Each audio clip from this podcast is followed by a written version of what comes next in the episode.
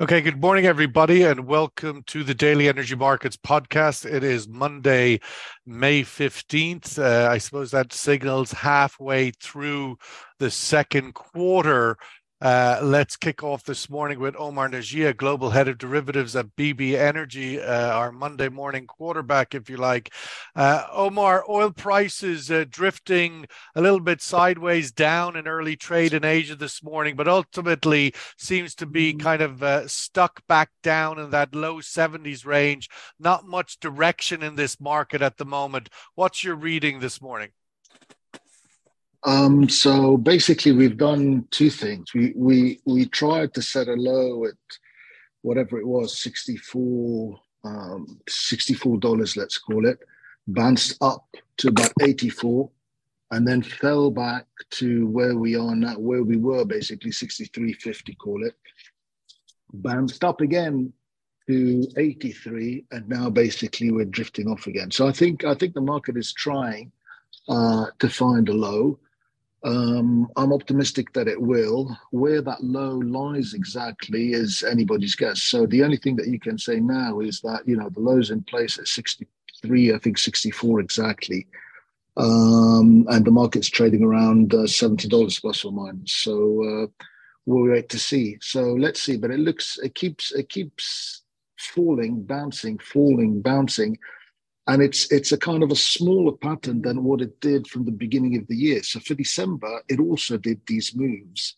where it did nothing, and now it's doing them at a kind of uh, smaller degree. So it'll be interesting to see which uh, which way this goes. But I'm I'm still thinking higher higher uh, the, the the the direction of travel uh, appears to be each time that um, this market finds a, uh, a, a quiet it it wants to settle downward rather than upward Jorge Montepeque, president and founder of Global Markets. Jorge, what's your read on the general trend of direction of this market, and what are the greater greater forces trumping is demand weakness trumping supply constraint? Well, you have one major positive and a super big negative. The major positive has been the exit of China from the COVID policies and the ongoing increase in demand consumption patterns returning to normal. But the biggest global impact is from the higher interest rates the disposable income from the people that can spend, i.e., the higher earners, is being pared down by the outflow into their mortgage sustainment. In many cases, and I think we discussed this a, a few months ago, the uh, mortgage interest portion has more than doubled in many countries. This naturally results in less disposable income for people to spend in other things. Uh, very critically, jet uh, fuel is not performing because the growth that we expected in travel is not quite happening to a degree that we were expecting because the higher interest is eating into that disposable income. Uh, as you know, the US just increased interest rates again uh, as well as the UK and various others. So the chew up of the disposable income continues apace. Uh, based on the most recent inflation readings, year on year, the situation has, has come down enormously. So I belong to the group, and there are many economists uh, in, in that camp that think that interest rate interest rates have either peaked or are about to peak. So the situation is going to get a little calmer as we head into the second half of the year.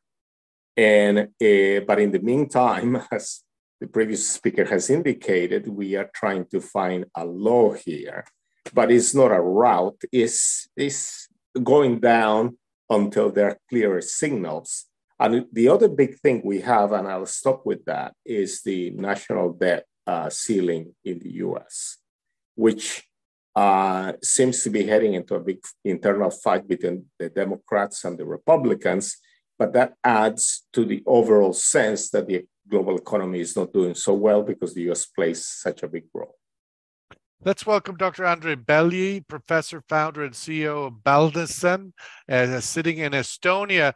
Andre, there seems to be a lot of counterintuitive uh, dynamics that continue uh, across the world and particularly in Europe which can you know in some ways continues to defy the, the gravity of economic weakness and and and, and yet to succumb to uh, uh, too much uh, uh recession and weaker forces. What's your outlook for the energy demand picture in Europe as we go into to the summer months?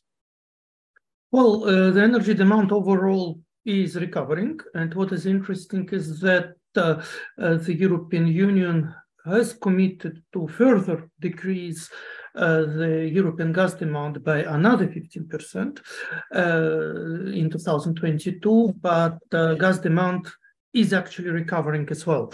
And particularly this uh, commitment to reduce uh, gas demand is difficult for the larger economies like uh, Germany and Italy.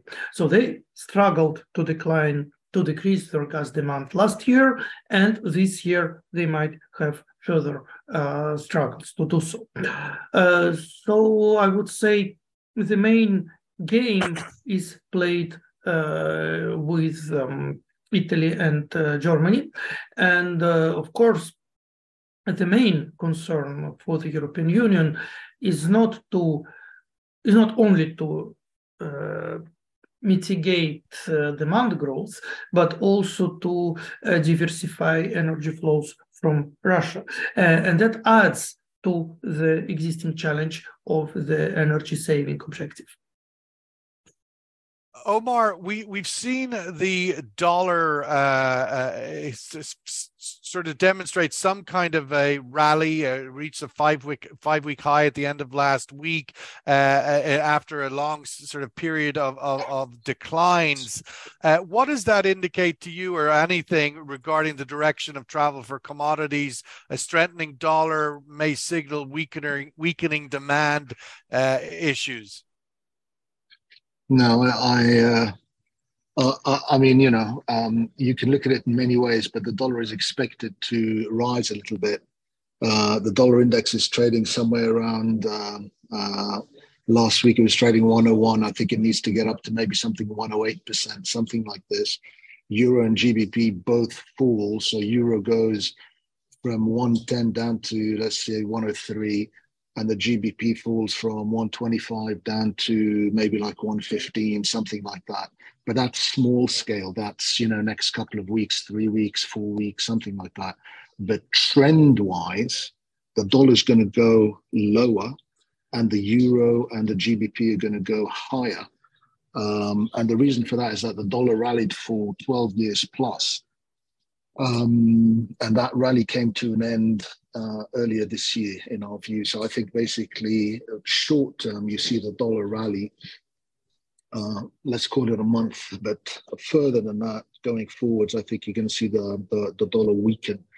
Uh, now you can look at it any way you want. You can say, "Oh, it's China," or you can say it's because somebody something fell on somebody's head, or whatever it is. But it's simply correcting the move up that lasted 12 years. So this fall in the dollar is not going to be over in a day or a week or even a month, but it's going to be a long, protracted event. It, took 12 years to get to where it is, and it's going to correct maybe for three, five. It's difficult to say, but for a long period of time. So I don't believe that things have a, you know, currency like, uh, you know, the dollar has a direct correlation to uh, uh, whatever oil, and that, you know, dollar goes up, so oil goes down. Uh, there is no statistic, statistically valid correlation uh, between the two. Uh, maybe you can measure it for a week or a day or something, but nothing, um, nothing that you can base uh, a trade on. Um, so that's the view on on the currencies uh, against uh, against oil and against other commodities. They each do their own thing. Jorge, we have uh, one of the dynamics in the market as as this sort of weaker demand outlook prevails, as you indicated. The biggest factor being the rising, the rapid rise in interest rates over the last year, uh, sort of finally suppressing demand in the West at least, and uh, an Asian recovery and China in particular not being dynamic enough to counter that weaker demand outlook in the G7. Uh, where does OPEC navigate this? We've seen a cut in October. We saw another cut that took effect this month. They're due to meet again in person for the first time in six months, I believe, in June in a few weeks' time. How's OPEC to navigate this? Should we expect more aggressive action on their part? Well, again, looking at it from a higher level, I think the expectation is that oil consumption will grow this year so, in terms of demand, despite all these economic issues we are discussing, demand is growing. However, supply is also growing, right? From Canada, from Guyana, from various places. So, OPEC is in a very precarious situation where it needs to really balance out both sides and the impact of interest rates. And let's not forget, there is still a war going on. I think they took the right step in announcing they made to the end of the year roughly uh, cut the 1.16. But as one of my sources was indicating earlier last week, they announced 1.16 cut, but we will only know post May 31st whether they really cut or not, because the data has yet to come in. Uh, as we look at the data, look at the prices for, say, Brent. Brent is mildly in backwardation, indicating that there is some rebalancing where people have to pay a premium for prompter oil. But it's not a lot, it's just a little bit. And if history is a guide, I think the announced cuts are not going to be as big as the real cuts. So in the meeting in June, if OPEC wants a price above $70, they will really need to cut, like for real, not just for, for media consumption. Do you think there is, uh, I mean, the, the, the recent cuts, October was a sort of pan OPEC plus agreement. But the recent one that took effect this month was described as somehow voluntary outside of the parameters of the of the OPEC plus 22 countries or so. Uh, does that matter? Does that signal further stress going forward? Because uh, at the end of this year, of course, this current OPEC agreement expires. Is there an infrastructure for OPEC Plus to continue as they only few cut or not everybody participates? What's your outlook for the alignment of OPEC as these things are challenged? Well, eh, it, I think everything is actually out there. It's just whether we're able to see it or not, how we interpret it. The reason OPEC called it voluntary is because they couldn't agree on a mandated cut by the organization. Because if they had agreed as a group to cut, then it becomes OPEC cuts. Once it is voluntary, it's kind of like, let's signal something out there and let's see if we adhere to it. So the challenge for the upcoming meeting is to button down those, those cuts, while at the same time not to essentially condemn yourself to irrelevance as production increases in, know, in other areas, right? Uh, but I think as we head into the meeting, they will have to signal strongly that they're cutting, not just voluntarily cutting. So they, they need to massage the media with facts rather than with statements. Dr. Belyi, I wanted to get your thoughts on the uh, the expectation, the, the news that has been published over the weekend that the G7, which is meeting in, in Japan at the end of this week, will look to uh, ban uh, Russian gas imports into Moscow on a permanent basis rather than uh, some sort of temporary structure that is in place since the start of the war. Is that semantics? Is it a significant step uh, in the breakdown of this relationship between Europe and Russia? What's your uh, reading of this decision, if indeed it goes forward when G7 meets on Friday? Well, the, um, let's nuance the uh, the news a little bit. Okay. Uh, uh what the EU wants to ban and what is likely to be banned by G7 are the gas flows that have been interrupted mostly by Russia via uh, Yamal Europe pipeline, so Russia, Poland, Germany, or Nord Stream pipeline. So theoretically, this, uh, especially the Yamal Europe pipeline, they can be relaunched, but they are not functional, so they are frozen. Uh, also, uh, theoretically, one can still use the remaining line, which was not exploded, of the Nord Stream 2 pipeline, which was still not certified by Germany. Uh, so the objective now is to is to ban, or let's say, not to make possible to use these EadLink uh, flows from Russia to Europe because the European Union has already managed to find alternatives and has managed to deal without. And uh, this signal is sent primarily to those market players who are still expecting it to happen, and also to Moscow, where we see some attempts to go back on their decision to um, to interrupt flows via uh, Yamal Europe because you know in December uh, some uh, Russian officials started to say like okay we can uh, leave the sanctions imposed by Russia on Yamal Europe pipeline and that basically would imply that the flows would restart. And this ban basically annihilates these initiatives. And to answer your question how it will change well, uh, for now, it doesn't change much. Much depends on how the LNG market will go, uh, whether the United States will indeed provide sufficient export capacity or the domestic gas demand in the United States will kind of like halt this enthusiasm for exports, or uh, whether um, additional export capacities existing in Qatar will go mostly to China or they will go to Europe, and both options are possible. So let's say um, most of the issues are played on um, uh, on LNG markets. Let's get the survey question in again, just addressing the thesis of earlier discussion. Uh, where is the um, the sort of trend influence at the moment.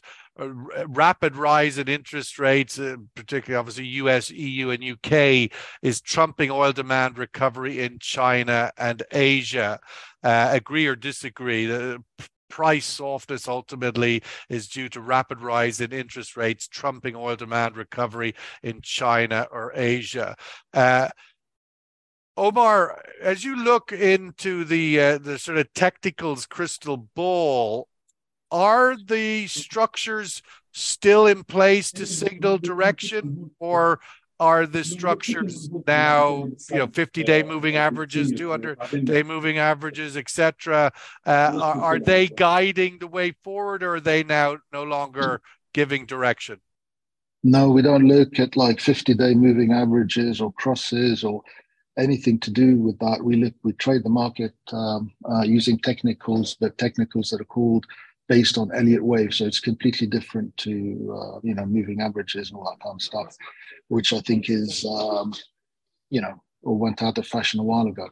Uh, but let's take a look a little bit at like uh, demand, right? So demand is going down because of interest rates in the US. Um, well, maybe, but I think a tiny bit. So consumers they don't actually look and say, you know, interest rates are quite high now.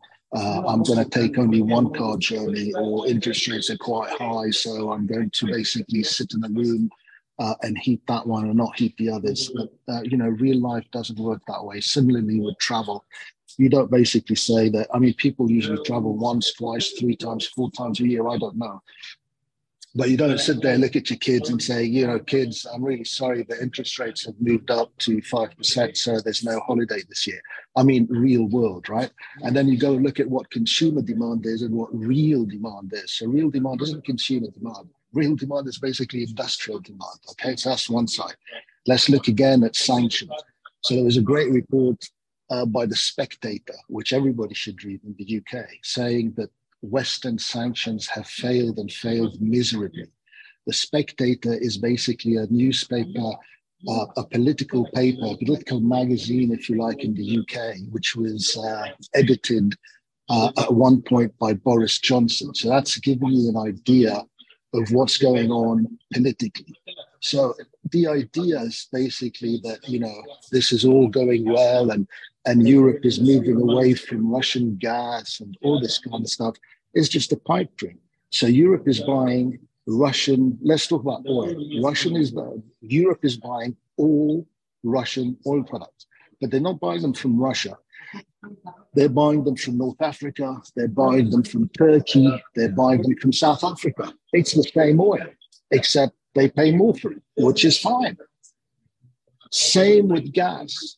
It's, I mean, but in, it's, that, it's, that regard, I mean, I, when one gets into definitions of failure and success uh, of sanctions, in particular, at this point, not um, not mine. It, this this is the political. This no, is the, the, political magazine in the UK. I, I, appreciate it. The relevance of the Spectator and the relevance of the UK to me is somewhat minor. Uh, the the idea that uh, the success as some by some benchmarks, and I think by Washington D.C.'s benchmark would be oil prices in the low 70s is success because the continuation of Russian oil flow uh, to the world was essentially the strategy of the price cap structure, and so the continuation of flow at a lower oil price, one in Washington, I would expect Joe mm-hmm. Biden is probably not too disappointed right now. Well, I mean, Joe Biden, if he said something, he said basic. I mean, he probably doesn't remember, but he said that the ruble would be 200. He said that the uh, the whole West, the G7, said that the Russian economy would collapse. Blah blah but blah. Nonetheless, blah, on the oil price point and the supply flow, they never said anything about oil prices. They said basically that they're going to stop buying Russian oil. They haven't we're no, going to no. stop buying. They never tried. They never. No, no, Omar. No, nobody said. I'm sorry for interrupting. Inter- please, please, yes. But the thing More is that nobody wanted to uh, Russia for Russian oil to go out because that would indeed drive the prices to 150 dollars per barrel, and then even with the discount that Russians would have, they would have hundred dollars per barrel in their in their budget, which which the West didn't want. The idea was exactly that, that you limit the price, you keep the flows on, and then you increase the costs for the Russian producers in this market. And that actually happened. It didn't happen according to what the West wanted, true. But uh, Russian uh, industry, particularly the industry, bears huge costs because they have to pay uh, royalties domestically royalties go up because uh, the state needs budget, and then all the costs you have to occur in order to ship oil to India and stuff like this, uh, basically uh, are bared by the industry as well. Plus, yeah, you but... have sanctions on. Let me finish. Plus, you have sanctions on on um, uh, on technologies and equipment. So the the uh, the real costs on long-term Russian economy are huge the, who are the winners from this are exactly the countries who take the Russian oil uh, for their refining and then sell to Europe. They are indeed winners in the game, like India, but certainly not Russia. And indeed, the West, the Western expectations were not met. But I don't think they are very much disappointed about how the situation is going. I think the difference is that, I think the difference between the two views basically is strategy. The Russians are doing strategy. Europe is doing, and the G7 is doing tactic. So all, all understood, Andre, but the Russians are going away. They don't care about these pipelines, this, this. They there's no longer any trust with the West. Forget it. Absolutely forget it. Europe wants to cut down demand by 20%, 50%. They say, fine, let them go ahead. And it will cost the Russians, sure, but they are moving away from the West, and that's inevitable. So basically, the West now, the economies of the West will shrink. You have basically the global South, all of them have sided with Russia. Nobody's interested, not, not because not because it's it's a political decision, but because of hypocrisy. You can't have people basically have in this day and age uh, uh, a hypocritical view. You do what we say, not what we do. So you tell India you can't buy Russian oil, but we can. So this this is a real. Well, they're buying Russian oil through India, seems to be exactly. rather than uh, Jorge. Last word with you on some of these issues. I wanted to uh, get your sense. Obviously, uh, the, the supply continues. We've seen a report today that global inventories, uh, according to um, a report, uh, at least on, on, on, a Reuters report that I was reading today, global petroleum stocks normalize after, uh, uh you know, they're, basically at 10 year seasonal averages. Uh, your thoughts on where that supply demand balance is and Russia's piece in that? we're not seeing much cuts from them either, are we? Yeah, they're obviously going to sell as much as they can. And I think the cut they have announced is a recognition of the difficulties they have to sell some incremental oil. But they have been very successful in developing their outlets elsewhere to India, to China, to other countries. And I think Morocco was announcing in the past couple of days that they're going to buy Russian oil as well.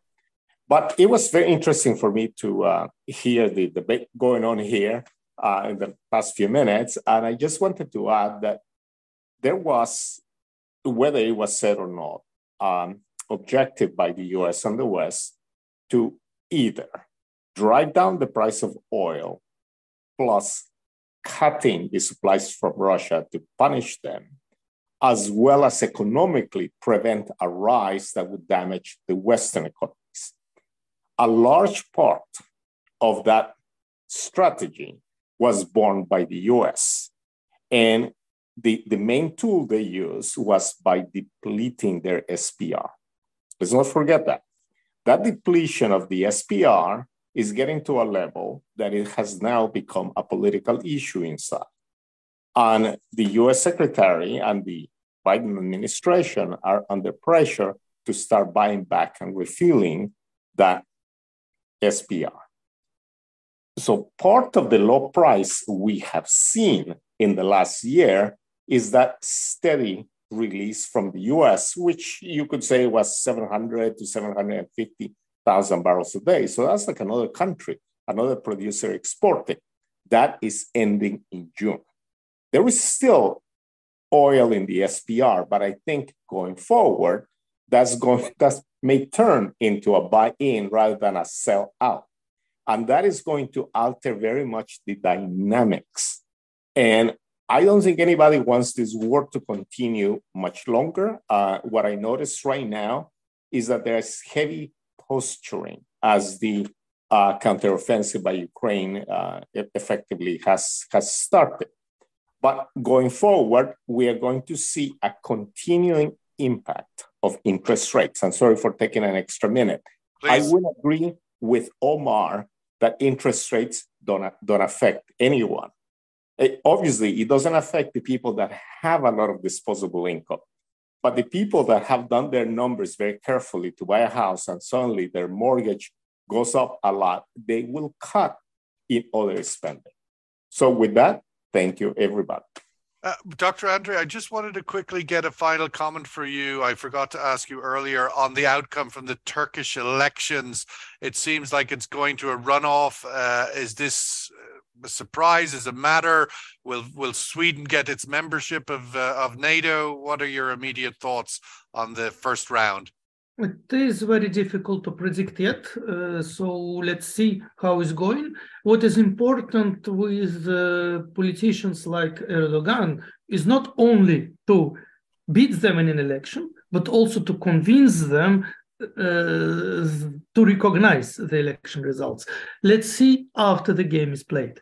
Um, so, and in addition to that, let's see what the new leadership will do.